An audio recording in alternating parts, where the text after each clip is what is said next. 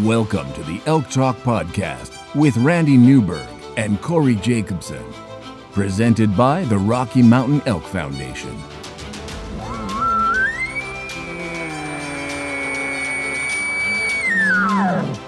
The goal is what little you and I know about elk hunting, we share with people.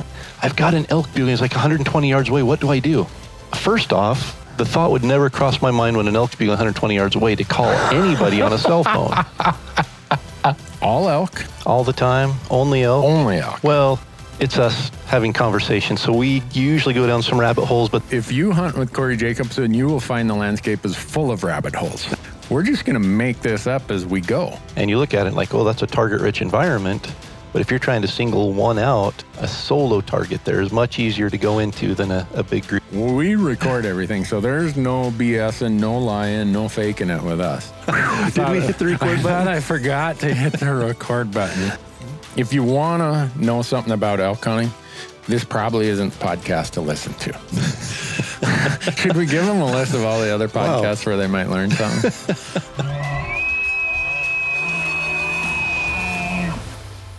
The Elk Talk Podcast is brought to you by the Rocky Mountain Elk Foundation, ensuring the future of elk, other wildlife, their habitat, and our hunting heritage. To become a member, go to rmef.org. The Elk Talk Podcast is also brought to you by Mountain Ops, making outdoor energy and performance nutrition to make you a stronger and healthier elk hunter. They have a full line of hunting-related supplements, including meal replacement shakes, multivitamins, pre-workout fuel, and post-workout recovery. And my favorite, their new performance protein bars that, by the way, are packed with 270 calories and 20 grams of protein, but contain less than 6 grams of sugar. Visit mountainops.com to learn more and to order, and be sure to use the promo code ELKTALK to save on your next order. The podcast is also brought to you by Gerber. Go to GerberGear.com and learn about the knives, the Vital, the Big Game Vital, the Gator Premium, all the things that we use when we're out in the woods, and not just knives, but also some really cool multi-tools that they have. And we have a promo code for Gerber as well. Just use the code ELKTALK to save 20% on your orders at GerberGear.com. And we are also brought to you by Rocky Mountain Hunting Calls. And Rocky Mountain Hunting Calls is the original designer and inventor of the pallet plate diaphragm that's completely changed the way elk calls are made and used. And to find out more and to order your elk calls, go to RockyMountainHuntingCalls.com or BuglingBull.com and use promo code ELKTALK, and you're going to save 15% on all of your elk calls and elk call accessories. The Elk Talk Podcast is also brought to you by GoHunt.com.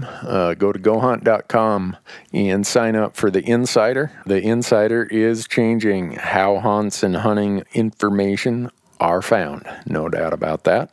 Use promo code ELKTALK, and when you sign up for the Insider, you're going to get $50 of store credit, mad money, in their gear shop. Lastly, the University of Elk Hunting online course is a proud partner of the Elk Talk Podcast. And within the University of Elk Hunting online course, you're going to find nearly 60 chapters organized in 17 modules of elk hunting instruction aimed at making you a more successful elk hunter. From planning and e-scouting to calling strategies and packing, every imaginable elk hunting topic is included in the online course. And regardless of your previous elk hunting experience or success, I'm confident the University of Elk Hunting online course will make you a more confident, more successful elk hunter. Just visit elk101.com and use the promo code ELKTALK to save 20% when you sign up for a membership to the University of Elk Hunting online course. And with that, Corey, we are ready to get into it. Let's jump into it. Good morning, Corey. Howdy, Randy. How's life in Idaho? It is good. I'm trying to think of something to complain about, but I can't think of anything, so it's good. Oh, man. You know, Mark Twain used to say, pessimists are seldom disappointed. That's right. You're an optimist, so I don't know what Mark Twain's statement was about optimists. But well, I remember I used a quote when we were up in Alaska. It was something to the effect of, to those who feel life's a tragedy and to those who think a comedy, or something like that. So I try to think and not feel, and that keeps me laughing instead of crying. My grandma used to say, if you get up in the morning and you think it's a good day or a bad day, you're probably right. That's very true. And I kind of take that as my approach to life when I get up in the morning. My default is every day is going to be a great day. And I go to the coffee shop here in Bozeman, and when I walk in there, I say, hey, Randy, how you doing today? And I always say, oh, I'm perfect. And so one person said, well, have you ever had a bad day? And I said, look, I'm almost 57 years old. I've never had a bad day in my life, and I'm not going to start a habit like that at this age. So don't be bringing me down here. And off I go. They probably think this guy's taking some sort of medication. I was just going to say, I need to start taking the same stuff. My grandma didn't have cool quotes like that. In fact, the only one that I can remember from her, and I actually used it last night on my youngest son, Sam, but she said, if you have time to do a job twice, you had time to do it right the first time. Ooh.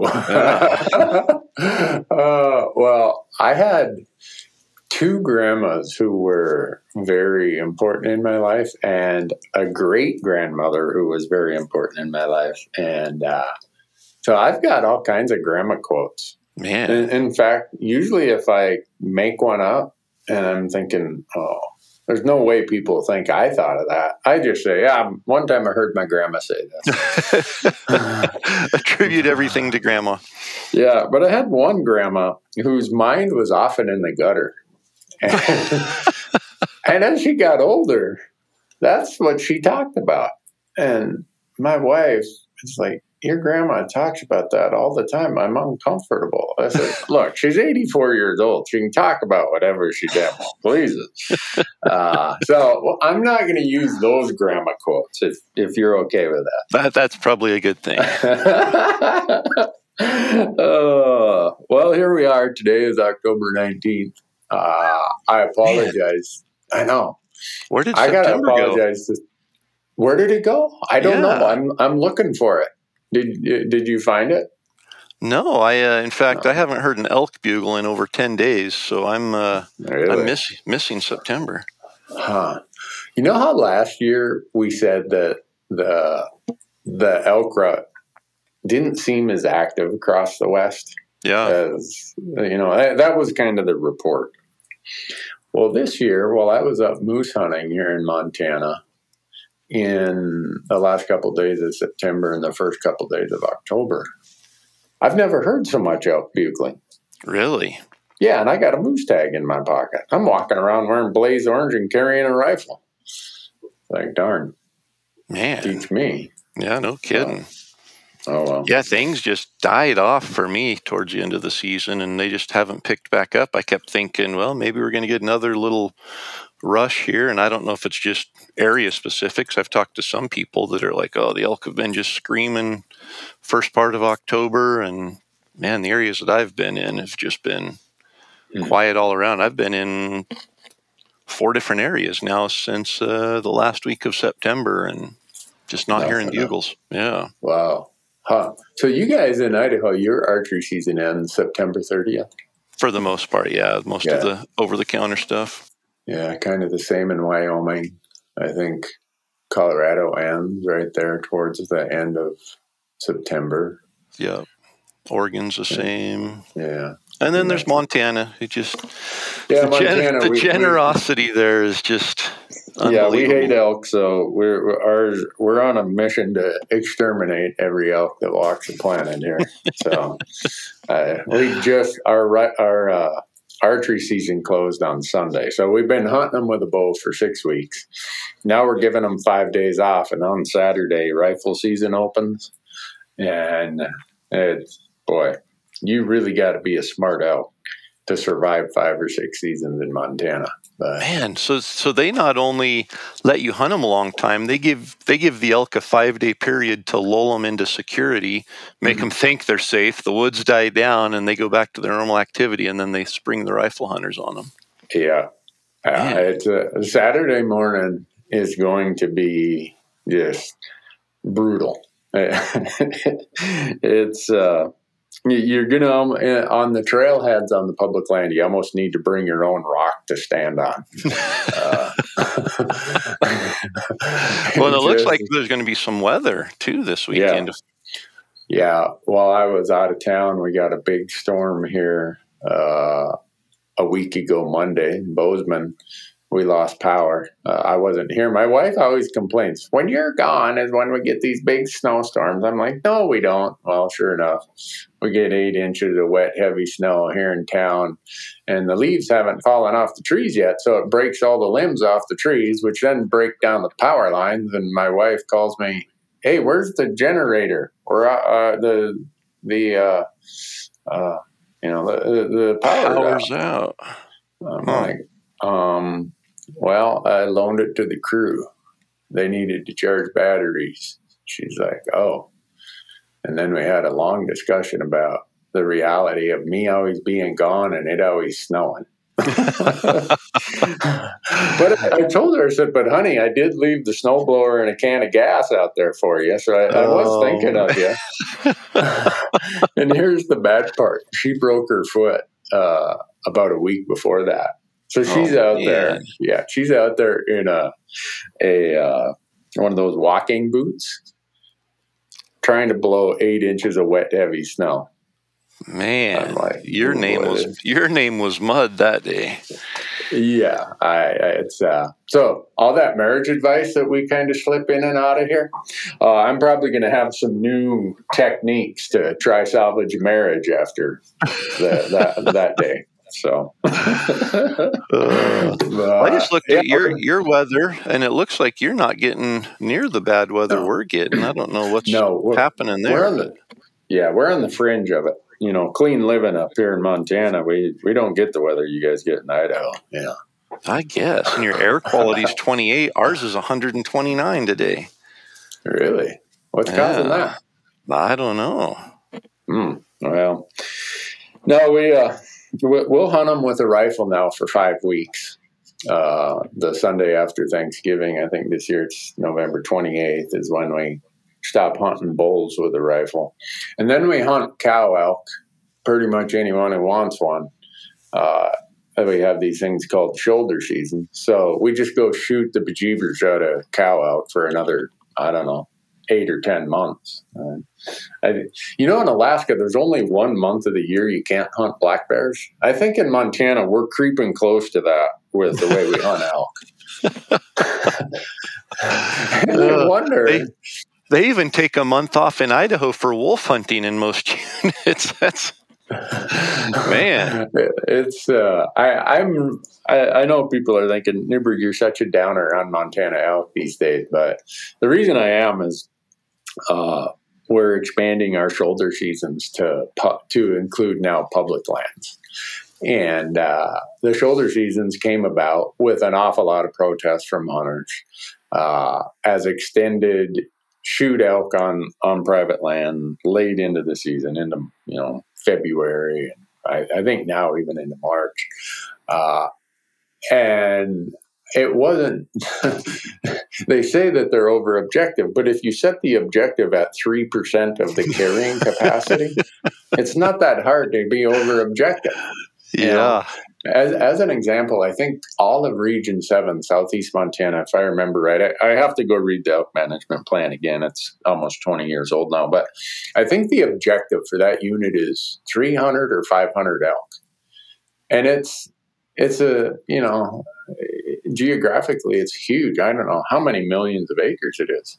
Well, guess what? When you got an area that big and your objective is 300 or 500, it's not that hard to be over objective. And so we have all these places in Montana where they say, oh, we're over objective, we're over objective. Well, if we're not over objective, that means we should almost close the season, because after the politicians got done setting the objectives in the elk management plan, they'd be borderline extinct if they were under objective. And so we've decided we're going to come up with this creative thing called shoulder seasons. Because we have too many elk in Montana. They said they want to reduce our elk numbers by 45,000 elk. That's what it would take to get to object these low objectives they have set. Wow. So, yeah. So If you don't shoot your elk in Montana, you really, it's either because you made the conscious decision that I'm not going to shoot one, or you just stayed in the bar all winter. And, you know, it's so I'm kind of down on that. And, now that we're expanding it to public land, the commission met, and I think there were over 300 comments against it, and there were 2 comments in favor of it. Then the commission voted 4-1 to do it. Well, they represent the public, right? Yeah. And here's what we know based on having done this before. The Madison Valley, which is south of Ennis, Montana, in the like mid 2000s, or, you know, 15, 16 years ago, they said we had way too many elk there, and they're living under these center irrigation pivots and blah, blah, blah. We got to kill a bunch of cow elk. All right. So at the time, we issued a whole bunch of cow antlerless tags, you know, cow elk tags, where if you drove through Ennis, there's a stop sign there. I think that in order to proceed past the stop sign, you had to, there was someone there handing out cow tags. We gave away so many of them. You a tourist? Yeah. Oh, here's a cow tag. But here's what happened. The migratory elk that come from the Upper Gallatin Range migrate over into the Madison to winter. Well, we get a couple good storms in mid-December, and these migratory elk, the well-behaved elk that don't live under the pivots, don't live on these sanctuary ranches, come walking off the mountain, strolling around in the foothills, and guess which elk got shot? Those elk. Yeah. So we shot the living heck out of the well-behaved migratory public land elk, and we didn't shoot any of the poorly behaved center pivot irrigation, you know, the alfalfa elk, because they know where the sanctuaries are. The elk that came off the National Forest, they don't know where the safe spots are. Well, most hunters didn't have access to those big sanctuary ranches, so they had a cow tag. They're like, boom, boom. And within 2 years, with the collaring that we had, our department said, whoa, wait a second. It looks like we're shooting the wrong elk. So they did close the season and stop that program. And most of those people are now retired. They'll say, look, we made a mistake there. And now the Upper Gallatin herd that used to winter 1,300 to 1,600 elk, or not winter, had 1,300 to 1,600 elk, now is a herd of about 400 to 500. It's wow. Never recovered from that session of, you know, 2 years of shooting all these migratory elk that weren't the problem elk. So our new commission has decided, you know, if it was a bad idea that failed in 2005 and 2006, let's do it now, and let's put our foot on the gas. Let's, you know, the reason it didn't work is we didn't try hard enough. We didn't accelerate the bad idea.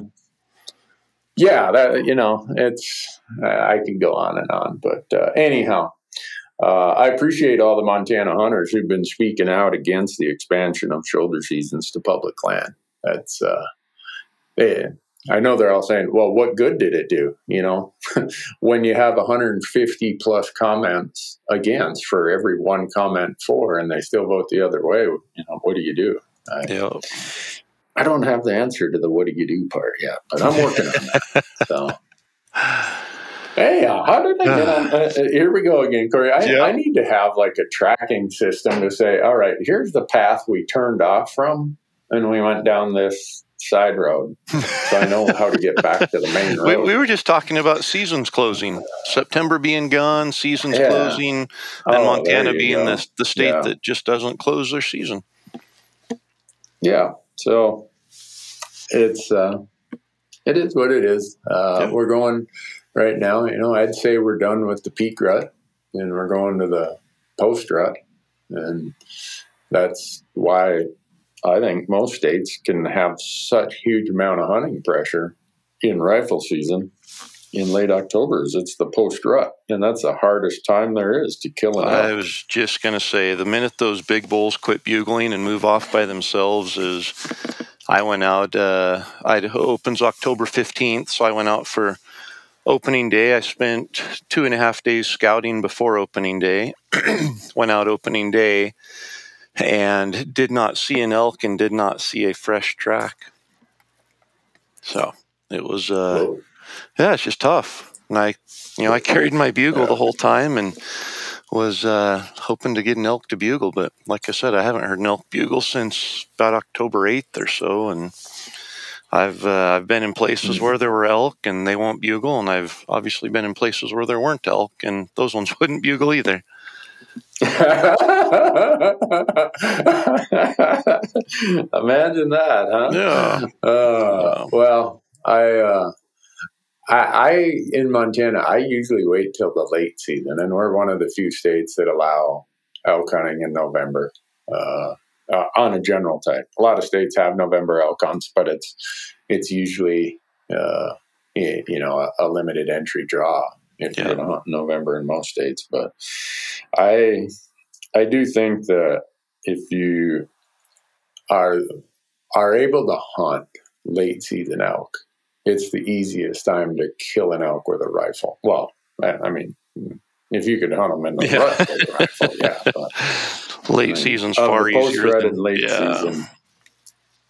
Yeah. So that's why I kind of wait for that and know that these public land elk are, by the time late season comes around, they are in such tight sanctuaries that you can eliminate 99% of your map and focus on those 1% that are just nasty, ugly sanctuaries that very few people want to go into. And somewhere near there, probably where you're going to find these bulls in November. Yeah, I was excited because there was 4 or 5 inches of snow up on top. And so I got up there and I covered a ton of country and never crossed a single track in the snow other than wolves. I saw there was a pack of wolves that moved through and one of the biggest wolf tracks I've seen. It was impressive how big it was. Wow. So did you notice this year? I don't know what the drought was like in Idaho, but in Montana, we had a really, really, this is the driest year, and I don't know how long, but a long time. The elk were down really low this year. And I attribute that to a function of that's where the better food was. So that's where the cows were. And if that's where the cows were, that's where the bulls were going to go in September. Yeah. But we would go up high. Nothing. Go down low. Be bulls. Bugling here, bugling there. I don't know. But maybe it's because I spent so much time down low because there's a heck of a grouse crop this year in Montana, and they were mostly down low. So maybe that's a self-fulfilling prophecy. Yeah, I was going to say, I'm starting to see the picture here. Elk are bugling all over while you have a moose tag in your pocket, and you're not chasing them. They probably were bugling all over when you had an elk tag in your pocket, but there was grouse there distracting you, so. There's a very good chance of that. Boy, I whacked a bunch of them this year. I made up for some lost time. Are we going to get to see any grouse hunting during Destination Elk? Oh, yeah. Oh, good. Oh, yeah, good. You should. There's a couple clips where I actually had the editors throw them away. I'm like, look, I'm jumping up and down acting like a 2-year-old here. Please throw that clip out. If that hits the public domain, any respect people have for me is gone. I mean, I already don't have much. You know, people are like, oh, that guy's an idiot anyhow. But boy, I didn't realize I got that excited. But I did. And then I shot one grouse. I blood trailed him for the longest time. Never did catch up to him. Really? But, yeah. I was so disappointed. Man, you didn't tell your wife about that, did you? I haven't yet. Yeah. No. I know how she'll react if you. Yeah. Yeah. So, did you guys have a great grouse crop in Idaho this year? We did. Always have a great grouse crop. Yeah, it wasn't as good this year. It was. There were a few. In fact, I saw 2. Last week heading out and realized I didn't have a proper weapon to be able to dispatch of them properly, so I left them as a seed crop. And I appreciate that. Yeah. And maybe next year will be better. Are, you know? Yeah, I bet. Yeah. Send me the waypoints. But you guys, if I remember seeing right, you guys did a Hunt of a Lifetime thing here earlier in October. Is that right? We did. Yeah. We, first week of October, we always do the Hunt of a Lifetime, and we did it through a 501c organization called Outfitters for Hope this year. And, you know, those are, I don't know, I feel like a broken record because I say the same thing every year when we talk about it, but they really are an incredible experience. And, you know, we use it as an opportunity to kind of remind ourselves how blessed we are. And it's always so just refreshing to go and hunt with someone that's going through a tough time, or, you know, something that I think we take for granted. We take elk hunting for granted. We take a lot of things for granted. And this year's experience was, it was truly an eye-opening experience to see how much we do take for granted. Jack, the young man who we took out, he had a cancerous brain tumor. And through, you know, the surgery and the chemotherapy, and he suffered a stroke as he was going through the treatment. Oh, yeah. And so he's I say basically blind, but he is by all accounts and purposes blind. He can see your hand. If you hold it about 5 or 6 inches in front of his face, he can tell that there's a hand in front of his face. But if you hold it 3 feet in front of him, he can't see anything there at all. So, you know, we were, and his mobility is very limited due to the stroke. So we were, you know, there's a lot of challenge. I was looking at it going, wait a minute, how are we going to, you know, we can't get him around hardly at all. He's a bigger kid. He's, you know, 6 foot tall and 165 pounds. So some of the smaller kids we've thrown on our back and piggybacked them around. And we were, I knew we were going to have a challenge here. And then it came down to Donnie took him to the shooting range to shoot the rifle, and the first, I want to say, 10 shots at 25 feet, shooting at a 24-inch target, he didn't hit the target. Wow. And so we're looking at it going, okay, this could set us up for a really bad experience. If we wound an animal, what are we going to do here? So Donnie, being the great researcher he is, he found an adapter that goes on the front or the back of the scope. And it basically mirrors the image at a 90-degree angle. So you're still looking through the scope and can see the reticles and the target there in the scope. But then a helper on the side at 90 degrees can look and verify to make sure that they're on target. So he rigged that up and went back to the shooting range, and Jack shot considerably better. So we got out to camp and shot the gun and had, Russ Meyer, Tony Mudd, Tony Gilbertson, Donnie, John, and myself, and then Joe McCarthy was there, volunteered at the last minute to cook, and then Jack and his stepfather Jeremy were there. So we set up and shot a couple of practice rounds, and it worked really, really good. So the next challenge is, okay, how do we find an elk that's close enough to the ATV that we can get Jack to it? Get the elk in close enough, because we kind of set our limit of no more than 100 yards because of, you know, the visual limitations there. And we just knew that we were up against a pretty tall order. But those hunts every year work out, and every year there's different challenges. And, the first 36 hours, we didn't hear an elk bugle. We were having troubles finding elk. And so we looked on the map and said, okay, if they're getting pressured here and they're getting pressured here, here's where they're going to move to. And we went there the second evening, and sure enough, that seemed like where all the elk were. We saw 3 herds that had herd bulls pushing cows, and obviously we weren't able to get in anywhere close to them, but we rode the side-by-sides up, and Jack hiked probably 400 yards up the mountain, which, I mean, he was a trooper. You know, he's got his sight stick there and using it to feel for rocks in front of him, and he's his stepdad's holding his hand, walking him up the hill, kind of guiding him around brush and rocks and obstacles, and we got up to a little draw and got kind of set up there and had no idea if there were any elk left around there. And I let out a bugle and a bull answered 300 yards away.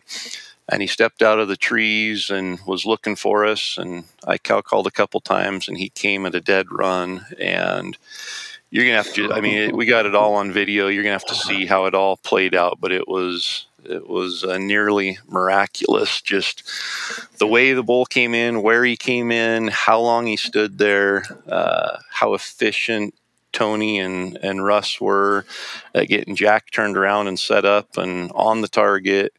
And Jack made a perfect shot, and the bull went about 5 yards and fell down, and it was pretty awesome. But so many times during that hunt, the aspens were absolutely incredible. Like, just can't even explain visually what it was like. Whole mountain just covered with yellow and orange and red aspens. And it just looked like the hillside was on fire. And I'm looking at it, and I usually take things like that for granted. Like, yeah, they change colors every year. I've seen them for 46 years now. But Jack standing there next to you and knowing he can't see more than 6 inches in front of him, I think we paused a little longer and soaked that in. And then walking up on the elk when he had shot at it, it ran the 5 yards and kind of fell against a mahogany tree. And as we're walking up there, he's super excited. I want to see it. I want to go up. I want to go up to my elk. Can I go up to my elk? And so I'm holding his hand on one side, his stepdad's on the other side, and we're walking him up there, and we're kind of explaining to him, it's laying up against a tree here, and it's a beautiful bull, an old bull. And we get up there, and he says, "Oh, wow, it's way bigger than I thought." Well, he sees the tree that it's laying up against and thinks that's the elk. And so we explained to him, no, that's the tree. The elk's laying underneath it. So we get up to the tree, and we're kind of making sure he doesn't poke his eye out on the limbs as he's going down there. And he reaches down and grabs a hold of the tree, and he says, "Wow, the antlers are really rough." And we're like, no, that's the tree it's laying up against. It's down here. So we're guiding his hands in on the antlers so he can feel them. And so he feels them, and he's like, "Oh, wow, these are really smooth and so cool." And then he reaches down and feels the face of the elk, and he's kind of feeling the hair, and goes down the nose, and he touches the nose of it, and he pulls his hand back really quick. He's like, "Oh my gosh, what was that?" And they're like, "That was the nose, and you've got an elk booger on your hand." So he starts flinging his hand, and so we had a lot of fun, but at the same time, I'm just standing there going, we are so blessed that, we not only can see the elk, but when we walk up on it, we're able to take it in visually. And he couldn't do that. And, his bull was an old bull. It only had one ivory. The one ivory was completely wore down flat. So I cut it out and took it up to it and put it in his hands and explained to him what it was. And so he's feeling it, and he's like, "Wow, this is really smooth and cool." And just so many things that we wake up every morning and don't even think about, that these experiences are so just incredible to be a part of for so many reasons.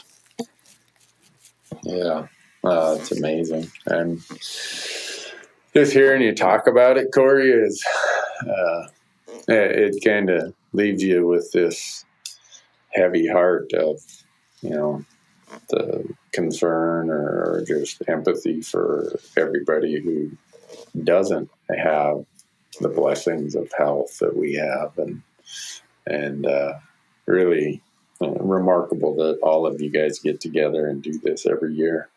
I was just going to say, after the first year, it became selfish on our part, because I wouldn't miss it for anything now, just because of the experience. I mean, you can look at it and say we sacrificed a week of our time, but we didn't. We gained so much more than what we gave up. And obviously we still get to be out hunting elk, so it's not much of a sacrifice anyway, but we just, we gain so much from it that it's a once in a lifetime, type of a thing for a lot of people. And for us, we get to do it every year, and it's it really is life-changing. It changes the way that, even in my own hunts, knowing that I have that coming up, I'm reminded many times of you know, the hardships they're going through. And my hardship is, oh, I can't hear an elk bugle this morning, and I'm getting frustrated about it. And it just gives me a good chance to realign my priorities and recount the blessings I have. And don't get me wrong, I still get frustrated and still whine about things. But just seeing Jack, I mean, he's a freshman in high school. He goes to regular high school. He's a straight A student. He never once complained about anything out there. Like, you know, didn't get frustrated that he couldn't see anything, was very patient, you know, asking for people to explain things to him or to help him, you know, get over to a place where he needed to get. Just always had a smile. And I mean, to see him light up the next morning at camp, recounting the hunt, and just, it's incredible. Wow. That is so remarkable. The one thing you just wish that every person with some sort of, you know, impairment or other condition could experience it. Yeah. Unfortunately. And I wish that everybody like, you know, us that thinks we have it bad could experience going out and being a part of that, because it really is just, I don't know, it's hard to put into words and explain it, but it's powerful for sure. Yeah. Well, how did the Jacobson household hunts go this year? Every year we get a good report that, well, you know, my daughter this, my son this. It was good. I think the last time we talked, when was the last time we talked? It was it the Alaska podcast? Yeah, we the last podcast. So you got back from Alaska, and then I was launching for some Montana elk and moose hunting. So. And had I gotten back from our Idaho hunt at that point? I can't remember. I don't think so. So John and Donnie and I headed over to a new unit and had an incredible time there, filled with all sorts of challenges and everything. But Donnie filled his tag the first night, and we got John a tag. And cameraman John shot an absolute giant of a bull. And then I had a few days left to hunt, and we weren't as fortunate. And on our last evening there, Donnie broke his leg. And what? Yeah, we broke his leg. Broke his leg. Like in a cast now? Not yet, but he has to go back in for follow-up X-rays. He broke it in two places. Oh my gosh. Yeah, I'll spare a lot of the details. Hopefully we can share a lot of that in Destination Elk, because we filmed everything. But he's been having knee problems. He had all his problems in Alaska. We hunted pretty hard. We rode motorcycles into an area. It was a pretty tough motorcycle ride. Packing elk out on a motorcycle wasn't a lot of fun and wasn't easy. So Donnie was pretty wore down towards the end of the hunt. And I was in what Donnie and John call last day marathon mode. And, you know, I just kind of, you know, that last day, it's like, hey, we've got to go above and beyond here. And Donnie knew it was coming. So John volunteered to stick with me, and Donnie volunteered to go back and get the truck and drive around the mountain 13 or 14 miles and pick us up on the other side when we popped out. And fortunately, it was the only day of the whole hunt where we had cell reception. We were hunting on the face of the mountain there, and Donnie called about a half hour after we split up and said, hey, I fell and hurt my knee. Well, his knee's been bothering him for 2 years, and so I thought, I probably twisted his knee or something. And I said, all right, do you need us to come to you? And he said, no, let me kind of sit here for a minute and gather my bearings and see if I can put weight on it, and keep going where you're going. I'll call you. And I said, well, I'm not going to keep hiking away from you. If you know, I'll wait here till I hear back. And about 2 minutes later, he called and said, I can't put any weight on it. I can't even stand up. There's something wrong. So we headed to him, and made it over to him, and he was in pretty bad shape. And so talking about, going through with him, it was on flat ground. He kind of kicked a pine cone or something and lost his footing and went to catch himself. And when he did, his knee completely bent backwards. And so I'm thinking, all right, you blew out your ACL or something. And then he said, it hurts the worst on the sides, on the front left side and the front right side. And I thought, well, maybe it's MCL or another of the, outside stabilizing ligaments there. And so we're thinking ligament the whole time. So we got him, fixed up with trekking poles and able to get up and shuffle him out. There was about 1.25 miles to where we could get the truck to. He had to hike out on that. And so we get back and he went in to get the MRI and everything, and nothing was torn. They said, ligaments are definitely stretched out, which is why it feels like your knee has no support and it's going to lock up again, but let's do an x-ray. So they did an x-ray and found that he fractured 2 different bones in his lower leg. And my only thought is he hit so hard, and fortunately the ligaments didn't give way, but it looks like where the ligaments attached to the bone, that it fractured the bone there at the top of the bone. So he's in a no weight bearing mode for 3 weeks with a brace on it, and then he has to go back in and get x-ray again and then decide what they're going to do from there. This getting old ain't for sissies, Lord. No. I'm telling you. No. Corey. It isn't. There's a guy here, he just passed away in Bozeman, Joe Gatkowski. He was 91. And just a remarkable guy, former smoke jumper, everything. He used to go up in the wilderness area here, the Spanish Peaks, and spend elk season with nothing more than a tarp. And that's how he'd go up there. That's all he'd carry. And you'd say, Joe, how do you make it? Well, what am I going to do if I were to shoot an elk and I had all that stuff on my back and take more trips? And he just passed away. But when I used to talk to him, and towards when he got in his 80s, he'd tell you about this ache or this pain or how it was slowing down his elk hunting. And here he is, 85 years old, backpack elk hunting in the wilderness area. And he's the one who told me, Randy, this getting old ain't for sissies.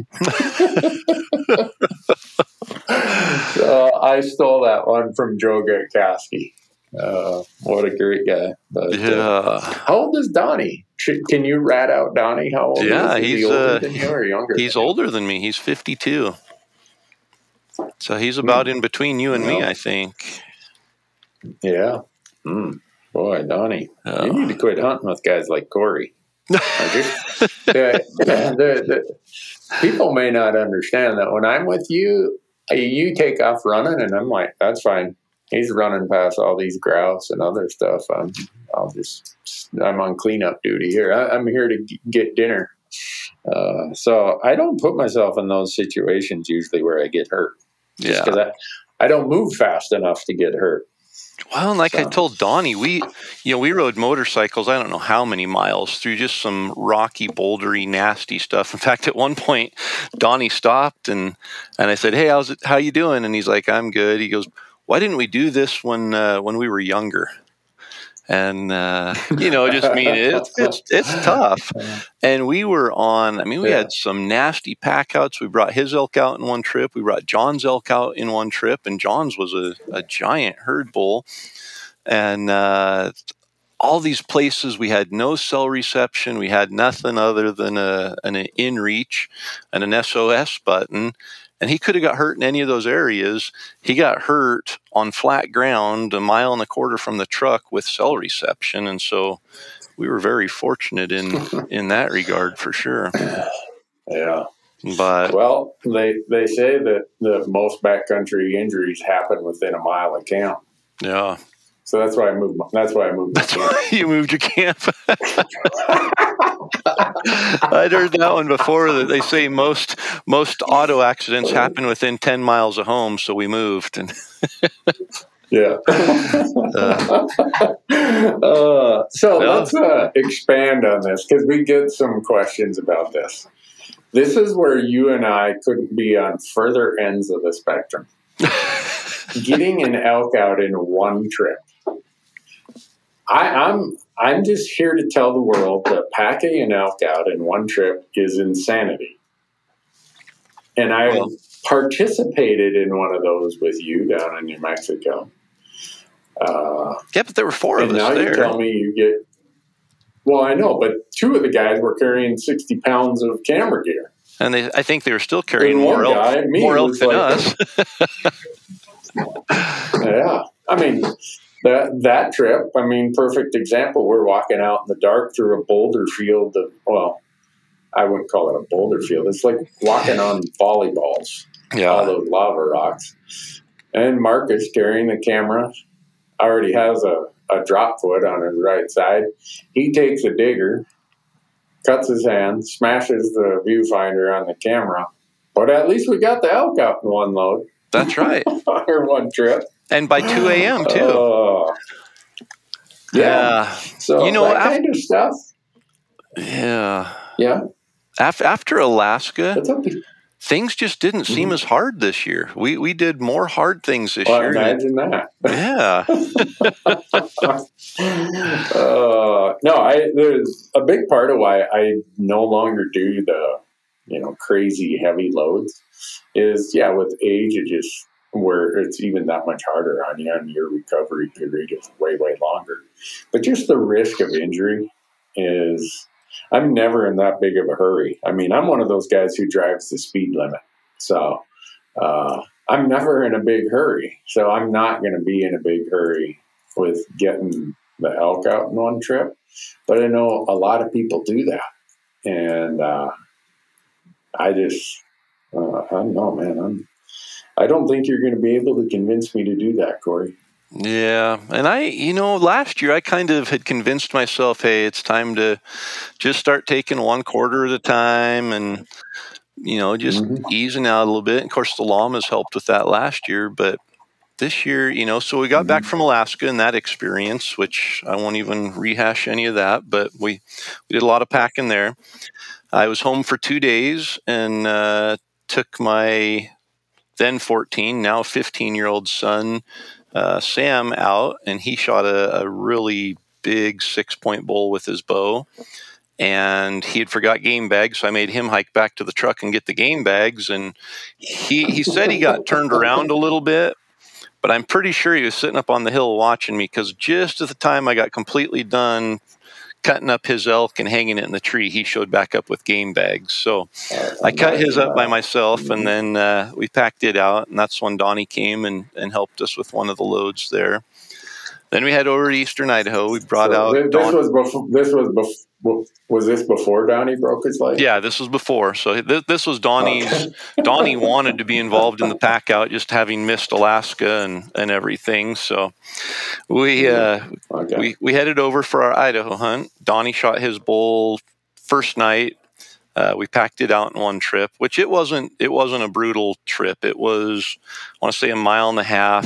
We were in a creek bottom. We were able to get up off the side and find a pretty good game trail, and it was a pretty gradual downhill pack. And it wasn't, we boned it.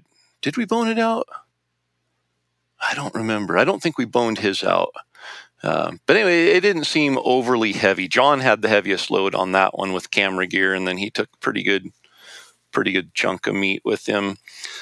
John's bull, we shot it, and it was about the same distance, mile and a half or so, but it was down pretty steep, a lot of blowdowns, and we were looking at it going, somebody's going to have to come back and get another quarter, and I just said, throw it on my pack and let's be done. So I had a pretty heavy load on that one.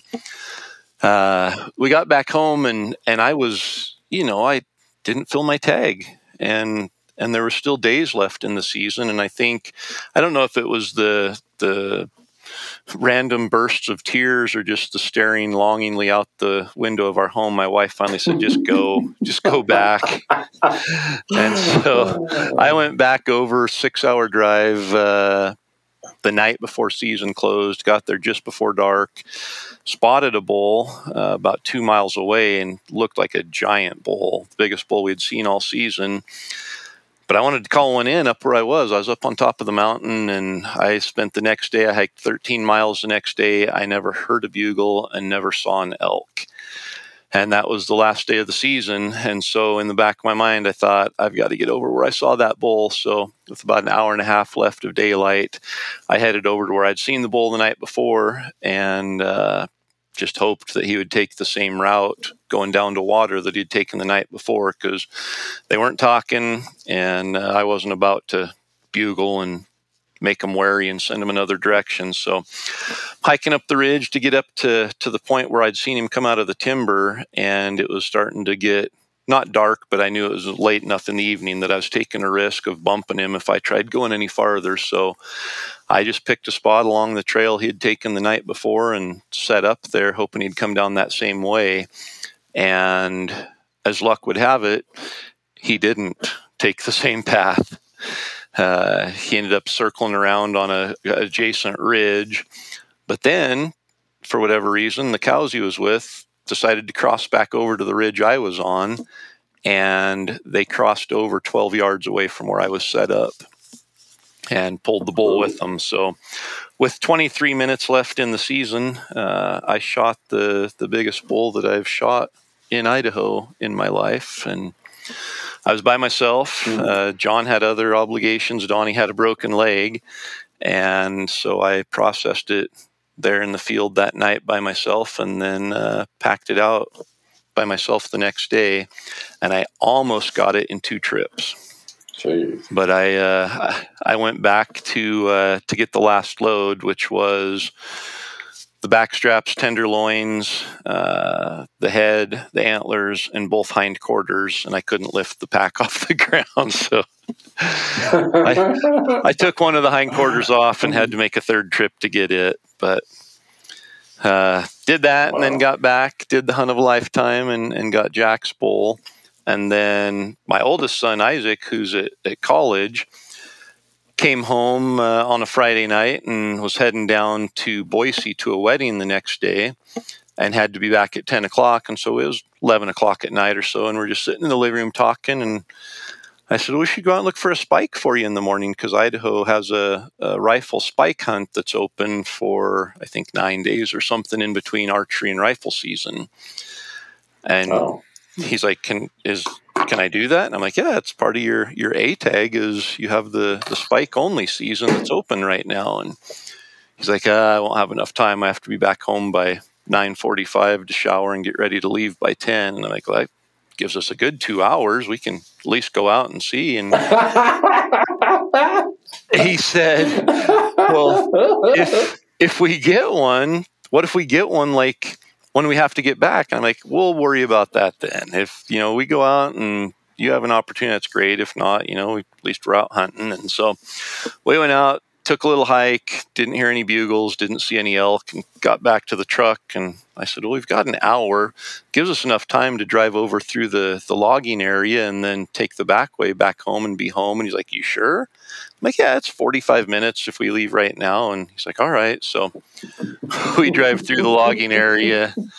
And Isaac's the one that I've always mentioned has the lucky horseshoe implanted in somewhere in his body. And heard an elk run across the road with a spike in the back of the herd.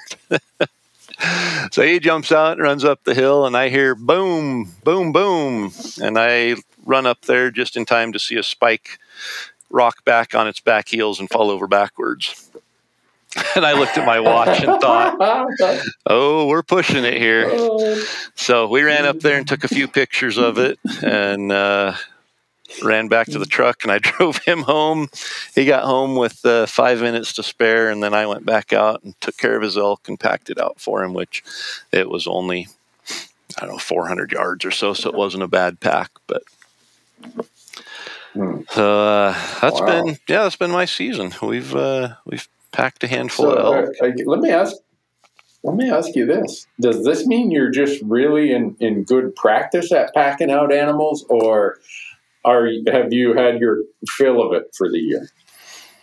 You got in on a lot of pack outs this year. I did, yeah, and a couple of them by myself, and I'm ready to do it again. I would do it again. Really? And I may have to, because my daughter, Jessie, she's hardcore and wants to kill an elk, but on Saturday she tore her other ACL. So she tore her right knee, ACL in her right knee, 10 months ago in her first basketball game of the season last year, and rehabbed from that and came back stronger than ever. And in their first district volleyball game, she tore her other ACL. So she's immobile, but we've got the Baku e-bikes and a trailer that I've hauled her around in before. So I'm going to try to do some scouting, see if I can find an elk somewhat close to a logging road or something, and bike her back in the trailer if I have to. Yeah. Huh. Wow. I wish I had as many pack-out stories to talk about as you do, but I don't. What, any updates on the moose? I know last time you were heading back out to look for a moose. Yeah, that's an interesting story. This thing called life sometimes gets in the way. I went up, me and Michael were doing some archery elk hunting up at my moose unit. We promised you that we'd get you some elk content from Montana for your Destination Elk series. So that's why I called you that one day and said, Corey, there's an elk bugling right out here 50 yards in front of us, but it's so thick I can't see him. What do I do? He said, hang up the phone. Don't call me. I think that's in our intro of the podcast, of me saying not to call me to ask for advice while an elk's bugling in front of you. That's why I did it. I know. Actually, the bull had already kind of drifted off. He must have caught our wind or something. But anyhow, we were up there doing that. And, we chase bugles in the morning and then in the afternoon just go and mess around, act like we're moose hunting, but not get real serious about it. And then the third night, a bull, about a 35-inch bull, walked down below our camp about 400 yards. And I called him to within 100 yards, and I didn't shoot him. In retrospect, it's like that was a mistake. And then I took a little break and went to Wyoming to help my buddy Mason Payer from Nosler hunt his pronghorn tag. I didn't have a tag. I just, I love chasing pronghorn, so I offered to join him. And while I was down there, I got a bad phone call that my mom was diagnosed with a really aggressive form of cancer. They were immediately going to start a bunch of procedures. And I called her. I said, well, I'm coming back. She said, well, don't you have a moose tag? I'm like, yeah. She said, well, don't come back until you fill that moose tag. So I called her while I was out in the field trying to fill the moose tag. And when you get a diagnosis, there's all these tests, and then they finally figure out what the treatment's going to be. So I'm out in my moose unit and call her. I'm like, well, what'd you find out? And she gives me the whole calendar. I'm like, okay, I'm going to pack up and head home. And that's when she said, no, make sure you shoot a moose before you do. So the next morning, there's a moose standing in the river. And I start giving my calls, and he's like, oh boy, what's over there? I got to come check this out. So I'm sitting there with my 7mm08. And he walks up to, I think my first shot I could have taken, if I wanted to shoot through the brush, was like 15 yards. I don't have my bow with me. Oh. And then he jogs or he moves around. And I couldn't shoot through all the thick brush, so we made a loop ahead of him. And he comes walking right up on top of this bench where I'm embarrassed to say, not really. He must have wanted a ride in my truck, because he starts walking right towards my truck that's parked over on the Forest Service road. And I shot him at about 25 yards. I could have got him out whole. I've never got an elk out whole, but I could have got that moose out whole. I could have taken my worn winch and just winched him the extra 80 yards to the truck. Wow. I mean, with the photographs, by the time we made this big loop to get in front of him, we had to take photographs from a certain angle so the truck wasn't in the background. There is nothing wrong with that. That's nothing to be embarrassed about. No, so he's a young 2.5-year-old bull, but I knew I had to get on an airplane and get back to Minnesota. So that's how the moose hunt went, and that's part of why you and I have had a hard time connecting. I just got back from Minnesota the other Sunday night, and now I got to leave town in the morning, and I'm pretty much done. My season is kind of on the shelf, with the exception of my mom and my siblings, who were all rotating, helping her, and they all said, "Look, you got a mountain goat tag. You're going back out to Montana in November, and you're going to fill that mountain goat tag." I said, "Well, I'll go back there. Don't bet that I'll fill it." But but here's the other part of that. This is like the repeating story. So everyone knows my mountain goat and moose tag were in the same unit.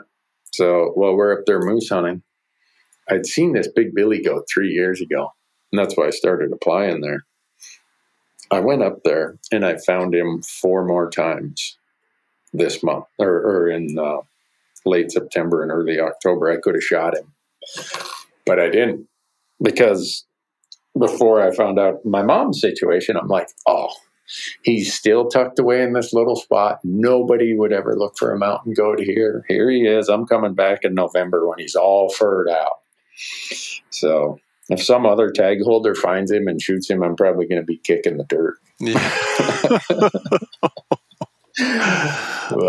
You'll find him. So I hope so. Anyhow, that's, not to share the woe is me kind of thing in the world, but I think anyone whose family's been through a cancer diagnosis that is bad, they know it and what the situation is, and you deal with it. It, like you were talking about when you guys did the hunt of a lifetime with Jack, how it kind of makes you so aware of how blessed we are, and this whole thing of the last 2 or 3 weeks here is really shaken. It just kind of tilts your view of the world and forces you to look at things a little differently.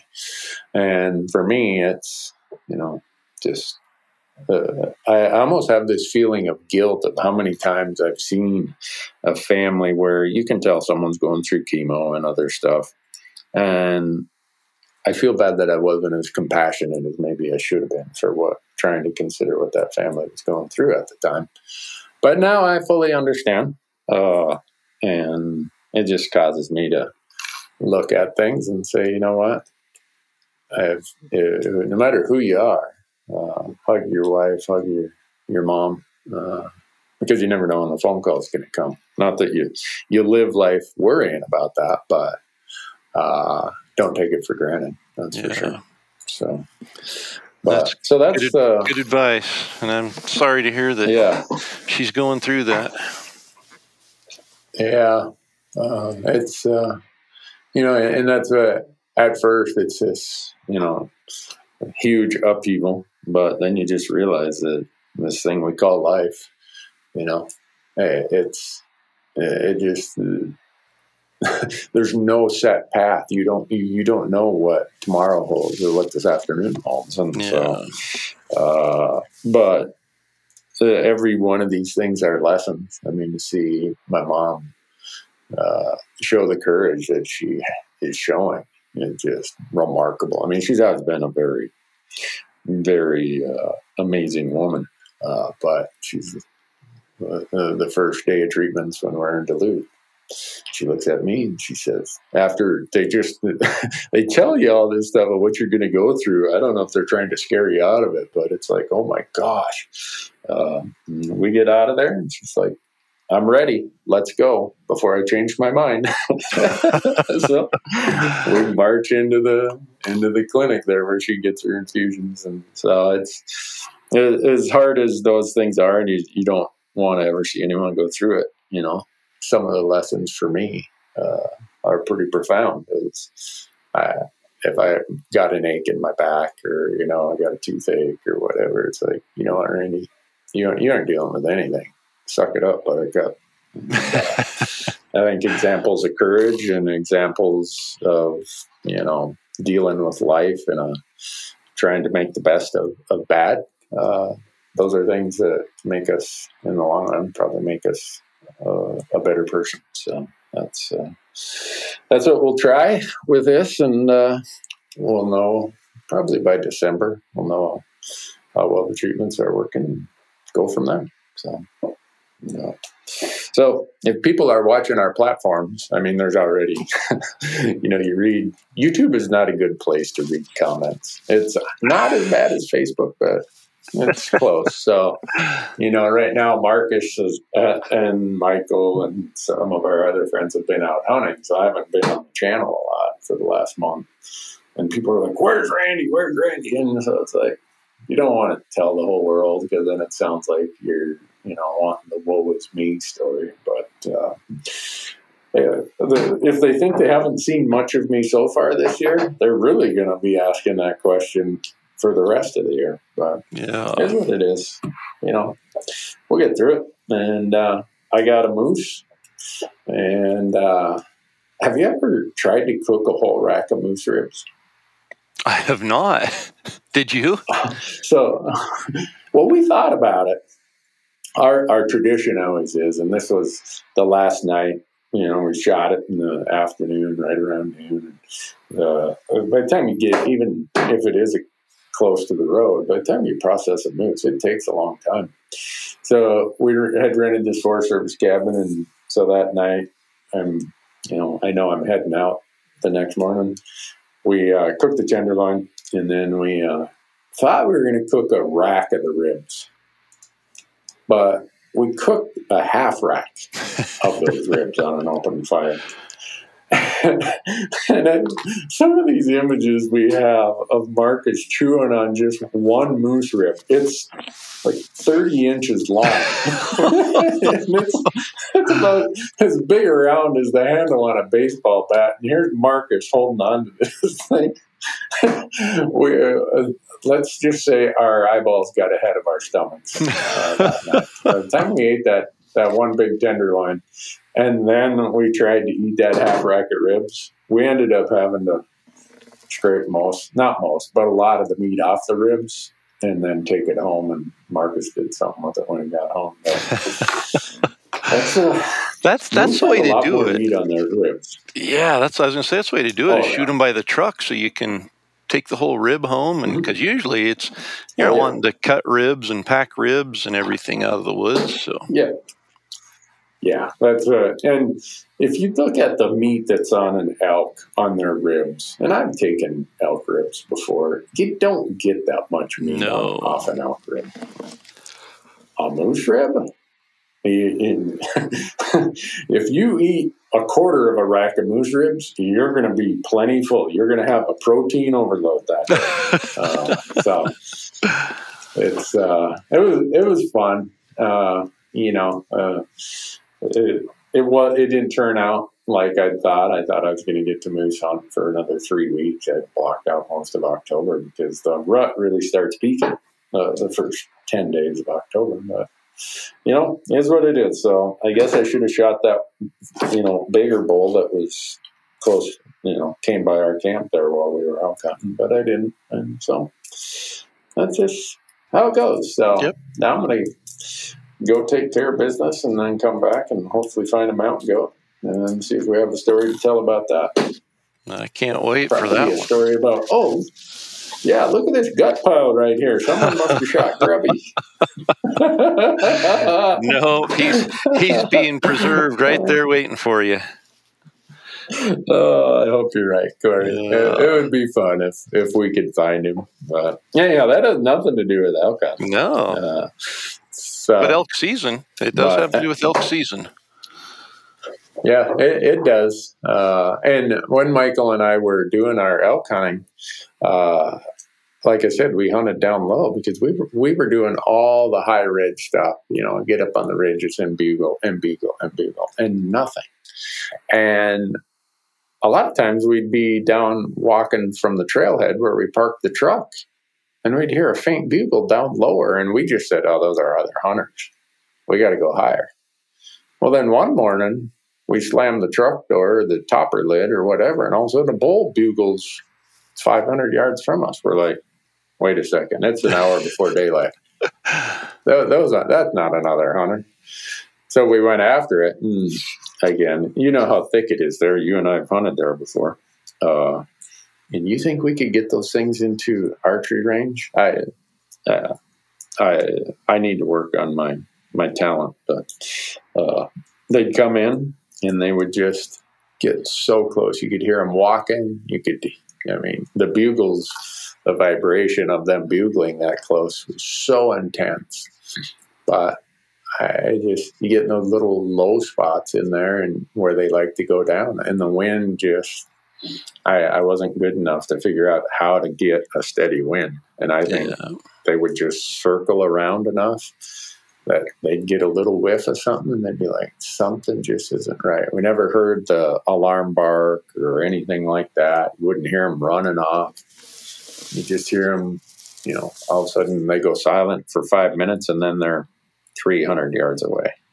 And, but I think that's how they get to be old bulls in that country. There's tons of grizzly bears, tons of wolves, and a lot of hunters.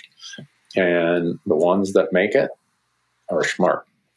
And I'm on the other end of the elk smart spectrum from them, so the odds aren't that good for them. So somebody wrote in and asked how to hunt thick areas of western Montana or northern Idaho. And I don't really have an answer because I just explained that I haven't figured it out. If it was rifle season, I'd say go hunt somewhere else. Because if they're not bugling, boy, I don't know how I would hunt elk where we were at if they weren't bugling. Because your visibility, it's good visibility if you can see 30 yards. Most places it's 10 to 15 yards. Yeah. So I don't know how you would do that. I would just say make sure you archery hunt it. Don't you know, and I think tips for growing up in north central Idaho and seeing some of that stuff in northwestern Montana, if I was to rifle hunt it, I think I would definitely. And you know, I think this is assuming based on what I've seen, but there's usually some logging areas and some areas you can hike into where they've been logged, whether it's clear cut or just thinned or whatever, but you've got to find an open spot.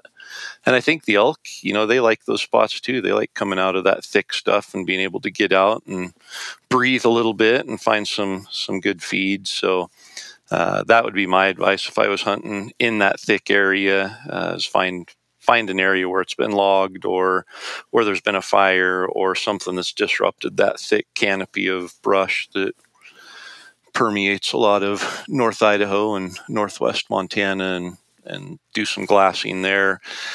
Still hunting through that stuff is well, I was going to say it's a patience learning effort, but it's probably a waste of time. So, you know, in archery season, that's how I grew up hunting, was in that thick stuff. And I actually prefer hunting where I can't see the elk because they can't see me. And I think it gives me more opportunity to get on a ridge and hike and get a bugle and get down and have an encounter. So like you said, archery hunting wouldn't be too bad if they're bugling. If they aren't bugling, then you've got to resort to some of the same things, either getting out and looking for them at last light as they're coming out to feed on the edge of a clear cut, or find a game trail and try to ambush them as they're coming by or over a water hole or something. But I wouldn't completely relocate in rifle season. I just look for some of those areas that might be a little more conducive to being able to glass. Yeah. And I say that kind of tongue in cheek. I have hunted elk up in this spot where I told you how thick it is. Actually, the first 5 bull elk I shot up in there.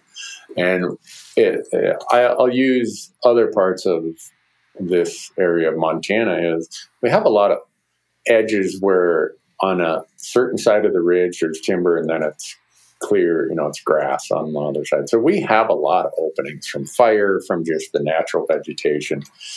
This part of Montana, we have a lot of openings. So knowing that elk use the edges, a lot of times you're sitting there saying, well, which of these 100 edges are they going to use today? Whereas in the really thick parts where I've hunted, there aren't very many edges. So the edges that are there become even more valuable to the elk, and therefore more value to your strategy of how you're going to go after them. Yeah. So I've used those edge things, whether it's a logging area or just a rock slide that, there's no trees or anything growing in that avalanche chute or that rock slide or, whatever it might be, a burn. And so I'd say pretty much every elk I've shot in that area was on an edge situation, even though there aren't a lot of edges there. So that's, I guess that's how we'd answer that then, is find edges. So one thing I wrote down here, Corey, I'm sorry, I keep looking at this thing where I wrote down, but our friends at Mountain Ops wanted people to know they had something special going on in October. That is right. Did I miss that? And I apologize that folks are only finding out about it now, but we've been trying to get together for a podcast, but due to the unforeseen parts of my life the last 3 weeks, we haven't been able to do it. So I apologize that we haven't told folks about this sooner. Yeah, and they're going to be interested for sure. So Mountain Ops, during the month of October, they have their... they call it Opstober. It's their big annual promotion, I guess. And so they give away a ton of gear and items. So over $125,000 in prizes are up for grabs during October. Yeah. So every single package that's sent out, so every order, they include a golden ticket card in that order. And some of them are for free gear. Some of them are for big discounts, 50% off something, different things. And then each week they randomly select one order and it receives their weekly ops box. And so, some of the stuff they've given away, they gave away an ATV. They gave away a dirt bike. This week, they're giving away a Kawasaki KL650 Enduro dirt bike. Next week, they haven't. Yeah, they haven't announced what they're giving away next week. But basically, if you order Sunday through Saturday, you're automatically entered for that. They have a bunch of other random prizes.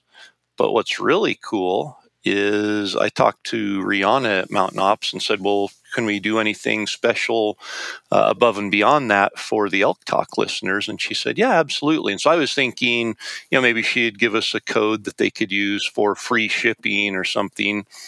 If our listeners use the promo code Elk Talk, when they place an order at Mountain Ops, not only are they entered for all of that, they're going to save 30% and get free shipping. So 30% off, free shipping, plus the free items that come with every order, plus the opportunity to win some more cool stuff. So definitely take advantage of that before October 31st. And cool stuff going on over at Mountain Ops for sure.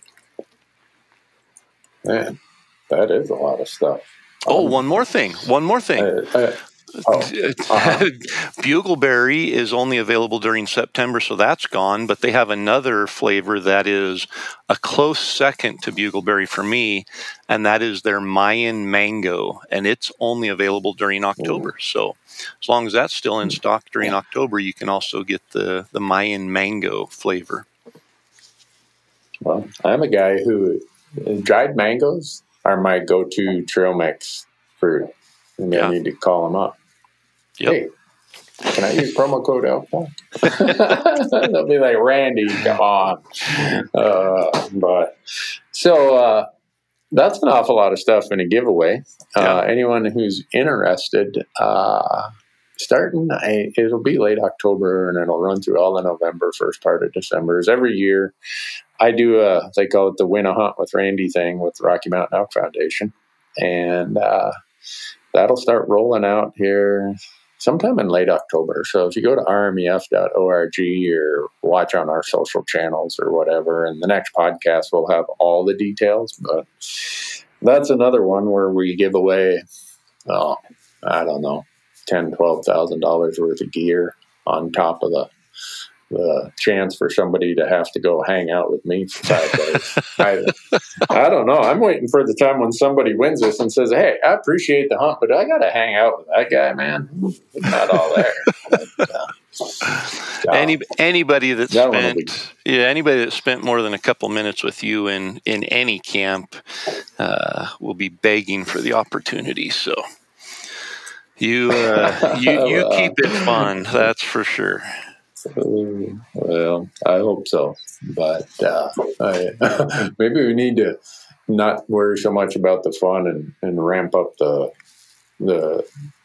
tag punching operation. Because, actually, every last year's sweepstakes winner, he shot his first elk. The guy I'm taking this year, he's never shot an elk, so I'm hoping he shoots his first elk. So we're on a bit of a streak there with sweepstakes winners who have shot their first elk. And quite honestly, I get way more fun out of helping somebody shoot their first elk than if I shoot an elk myself. So absolutely.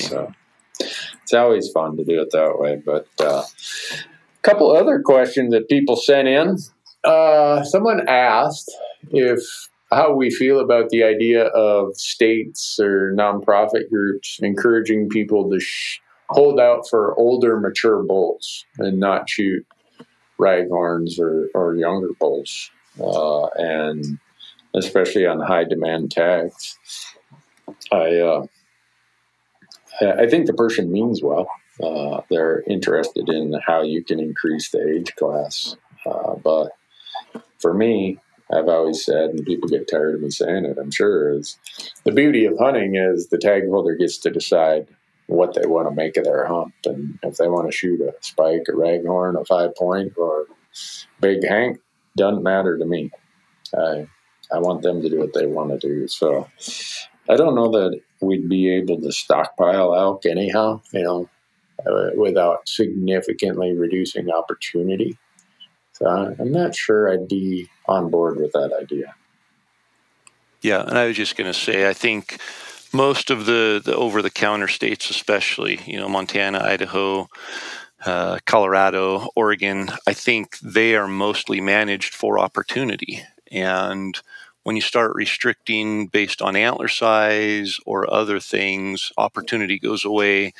And then you're left with, there's no doubt. If you don't kill any spikes, if you don't kill any 4-points, raghorns, and it's a 6-point or better, you're going to have a more quality trophy type experience at the expense of not as many tags. And, you look at it and say, okay, if we did that, there would be just as many bulls, and they'd all be bigger now, but that's not the case. You've got, for an elk to survive to 8 years old, he has to live for 8 years, and there's a lot more than just hunting that he's up against. And so you'd lose some through predation, through winters, through disease, all of that. So you wouldn't have the same number, so you'd lose opportunity there.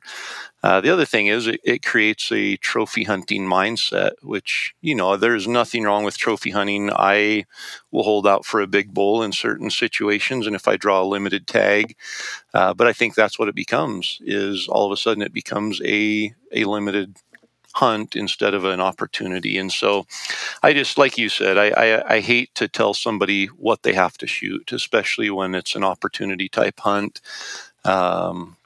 We've seen hunts that only allow forked horn mule deer, and it wipes out the older class. I just think where they leave it open like it is in a lot of these states where it's any bull, It gives the widest range of opportunity to the widest range of hunters, and it promotes people being in the field rather than, you know, only hunting a big bull. So like you said, I think the person means well, and it's certainly a good theory, but I don't think it would work out in the long run for what we're trying to manage the elk herds for.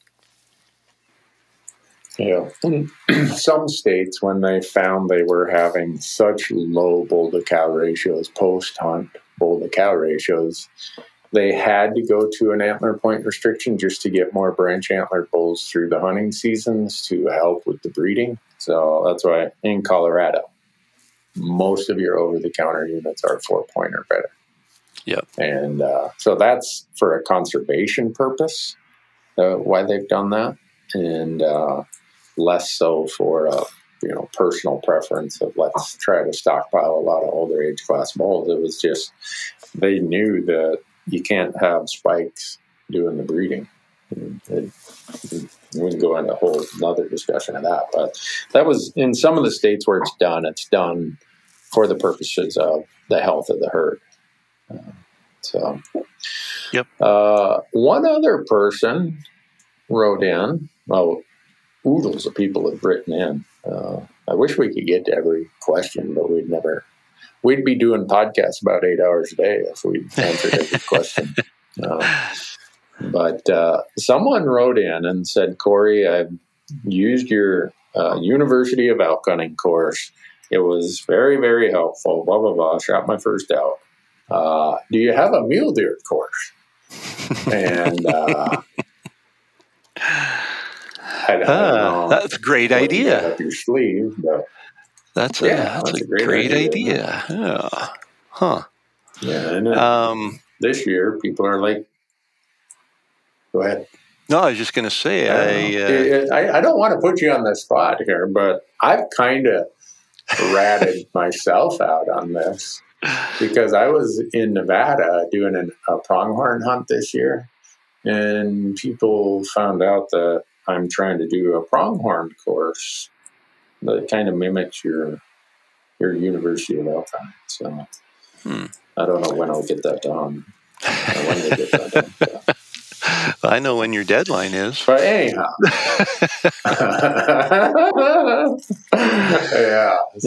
Yeah. So, what do you just tell the person, stand by? Stand by, because it's a great idea, and Randy and I and some others have been working diligently on some really cool stuff, and there'll be more information coming soon. But yeah, it's a great idea. I like the idea a lot. Yeah. I really like that idea. So. But anyhow, for people who are interested in your university course, they can go out to elk101.com, right? Yep, and use the promo code ELKTALK. And, you know, this is always a time of the year when we get a ton of emails, and people, you know, I've got a lot of emails recently from people who are successful, you know, members of the online course who are successful, which is always incredibly fun to go through and see that. I get a lot of emails from people who haven't signed up for the course yet, who have just experienced an unsuccessful season, asking if they sign up for the course, if it'll help them based on what they saw in hunting season this year, and the answer is almost always yes, I think it will help you. So for those that had an unsuccessful elk season and didn't fill a tag, that want to increase their chances, I think the online course is a huge benefit there, even for those who were successful that you know got their first taste of success maybe and want to replicate that.